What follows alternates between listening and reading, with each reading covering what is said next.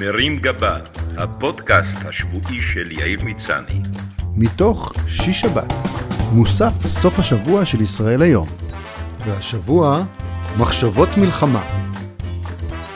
הסיבות לסכסוכים בין עמים קשורות בדרך כלל במאבקי שליטה וטריטוריה, אבל ברור לי שהתחום הוא לא הטריטוריה שלי, ואני לא ממש מצליח להבין אותן. גם כשזה ממש קרוב אליך ונוגע בבני עמך, לא לגמרי ברור מי התחיל ראשון ועל מה בדיוק כולם רבים, בעיקר כי הסכסוכים הם ותיקים, הרבה יותר משנות גילך. וכמו אנשים שמעריכים בימים, ככל שעובר הזמן הם מאבדים פוקוס ומתנתקים מהמציאות. צ'או. גם הזיכרון המדלדל שלי לא עוזר לי לזכור מה בדיוק רצו האמריקאים בווייטנאם, מה הרוסים עשו באפגניסטן, למה העיראקים פלשו לכווית, והאם זה היה קשור למנהיג שלהם, נחמן שי. לכן אולי גם במלחמה הנוכחית בין רוסיה לאוקראינה, אני מתקשה להבין על מה הם רבים, מה קורה בקרים, והאם זה קשור ללהקת העבר של אריק קלפטון.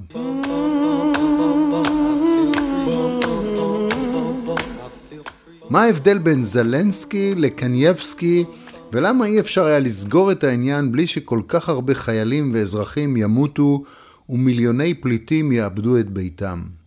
בסוף מי שמקבל את ההחלטות הם קבוצה קטנה של אנשים עם הרבה אגו ושיגעון גדלות, שגוררים אחריהם עמים שלמים למלחמה ומוות. פוטין הוא דמות ותיקה בתודעה העולמית עם תדמית של אדם קשוח, קר רוח, חסר מעצורים וחובב צילומים עם נמרים. על זלנסקי לא שמענו עד עכשיו יותר מדי, אבל אנחנו למדים שהוא קומיקאי לשעבר שכיכב באוקראינה בסדרה קומית בסגנון פולישוק, שבה הוא גילם שחקן שהופך לנשיא אוקראינה, ואחרי שהוא העביר את התסריט הזה למציאות, הוא מצא את עצמו במרכזה של מלחמת עולם לא ממש מצחיקה.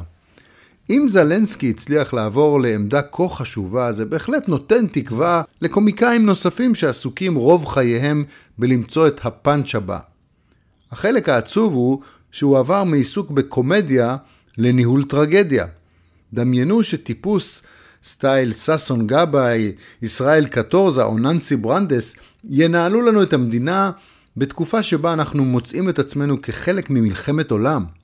זה בהחלט מסעיר את הדמיון, אבל לא ממש מעורר צחוקים. אם פעם כדי להרשים בחורות היה נהוג לשקר שאתה טייס או לוחם בסיירת, היום טיפוסים בנוסח נוכל הטינדר יגידו לנשים שהם קומיקאים.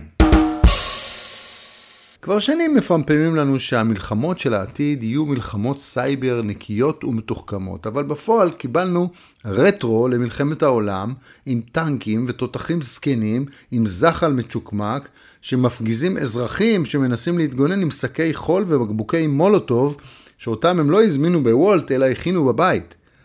כאזרח פשוט שלא שירת ב-8200 והדבר הכי קרוב לסייבר שהוא עשה זה לאכול סברינה, אני תוהה איך ייראו מלחמות הסייבר של העתיד. בשבוע האחרון פצחנים, המילה העברית להאקרים ולא לחובבי פיסטוקים, איראנים הצליחו לחדור לנייד של ראש המוסד, ומעבר לנזק המורלי, הם חשפו בפני העולם את המידע המסווג לפיו הראש משלם מיסים כדין ואף מפריש לקרן השתלמות. אני לא רוצה להתערב לאיראנים בתוכניות המבצעיות, אבל אם אני הייתי חלק ממערך הסייבר האיראני, לא הייתי מבזבז זמן על חשיפת טופס המאה ושש ותכנון המס של ראש המוסד, אלא מעביר לחשבוני את הפרס הגדול בלוטו ועובר למצב מנוחה. בכל מקרה מומלץ להתכונן לתרחיש הגרוע, לפיו העניינים באוקראינה ימשיכו להסתבך והמלחמה הקרה תעשה קאמבק. במקרה כזה נצטרך לסבול ממציאות קשה שעלולה לכלול הצבת טילים, איומים גרעיניים, הקמת חומות בלב אירופה, והגרוע מכל, שירים חדשים של להקת הסקורפיונס על הפלת החומה. שובה של המלחמה הקרה אומרת גם חזרה של דמויות רוסיות מפחידות ומרושעות עם גשר על השיניים בסרטי ג'יימס בונד, ועוד סיבוב של שידורים חוזרים לסדרה האמריקאים ולסדרות הריגול של ג'ון לקארה. תשומת הלב העולמית מופנית עכשיו למלחמה באירופה, והמלחמות שלנו במזרח התיכון נראות פתאום קטנות ולא ממש חשובות. פליטים אוקראינים כבר מחפשים כאן מקלט, ומי יודע, אולי העולם ישתגע עד כדי כך שבקרוב אירופאים ירצו להגר למזרח התיכון ולקבל דרכון סורי כדי לחפש קצת שקט ונורמליות. בינתיים ישראל מעורבת בניסיונות התיווך בין אוקראינה ורוסיה ומדברים אפילו על ועידת שלום בירושלים. זה נשמע לי כמו רעיון טוב, בעיקר אם נקבל על זה עמלת תיווך שמנה. עם כל הכבוד לתדמית העם הלוחם שלנו, מלחמות זה לא כיף גדול, וכשהקוזקים במיל נלחמים בינם לבין עצמם, אולי הגיע הזמן לחזור לימים היפים של הגולה, שבהם עשינו פלאים בתפקיד המאכערים. יש לנו עודף עצום של עורכי דין ומגשרים שמיומנים בתיווך, שלא לדבר על שלל מתווכי הנדל"ן, וירושלים היא הרי בירת הסכסוכים העולמית כבר אלפיים שנה. אז מה זה בשבילה לפתור עוד סכסוך? בנט צריך לקחת את פוטין וזלנסקי, לראות משחק של בית"ר ירושלים, לצפות בהפגנה של חרדים עם קצת חיתולים מעופפים, ולברוח מאנשים שרצים עם סכין שלופה בעיר העתיקה. להסביר להם שככה נראית עיר שמסוכסכת אלפיים שנה, ושזה העתיד שמחכה להם אם הם ימשיכו עם השטויות שלהם ולא יתפשרו. ייי! המלחמה באוקראינה צפויה להביא לכאן גל חדש של עולים. מה שכמובן ייצר מעמד חדש של עולים, וכמו בעליות הקודמות, גם התנשאות של העולים החדשים הקודמים, שעכשיו יוכלו להתנשא על מישהו שהגיע אחריהם. העולים שהגיעו בשנות ה-90 יוכלו סוף סוף להתנשא על הטירונים החדשים עם אמירות כמו אתם בכלל צפיתם פעם בתוכנית של תלעד?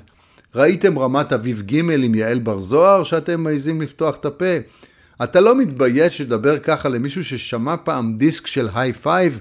כשאתה עוד היית בבטן של אימא שלך בקייב, אני כבר אכלתי בורגר ראנץ'. Bon appétit. באופן אישי אני אשמח לעזור בקליטת גל העלייה, ואני מרגיש שהחלק שבו אני אוכל לתרום באופן מרבי, הוא בתחום קליטת האוליגרכים. שמעתי שחלקם מגיעים לכאן בעקבות הסנקציות המוטלות עליהם במערב, ואני משוכנע שאני מסוגל לסייע ולו במעט לציבור הנזקק והנרדף הזה. אני משוכנע שהסיוע שלי יוכל לגרום להם להימנע מטעויות.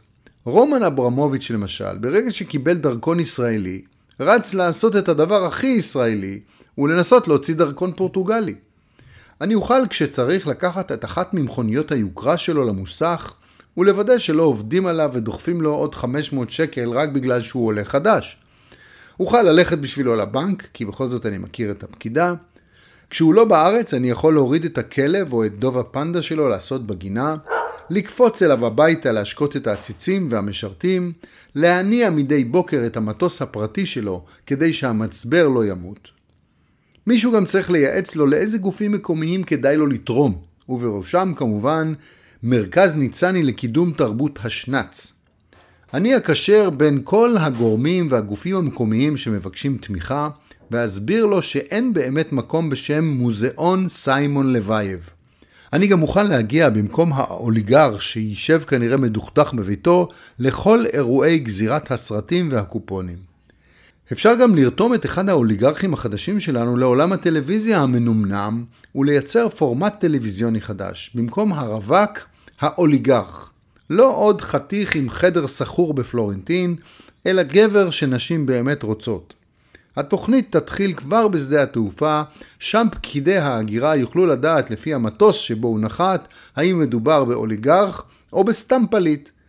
בהמשך הריאליטי, 30 בנות או בנים יתמודדו על ליבו וכיסו של האוליגרך, כשבחבר השופטים, ניקול ריידמן ואני. שבוע טוב. מרים גבה, הפודקאסט השבועי של יאיר מצני. מתוך שיש שבת. מוסף סוף השבוע של ישראל היום.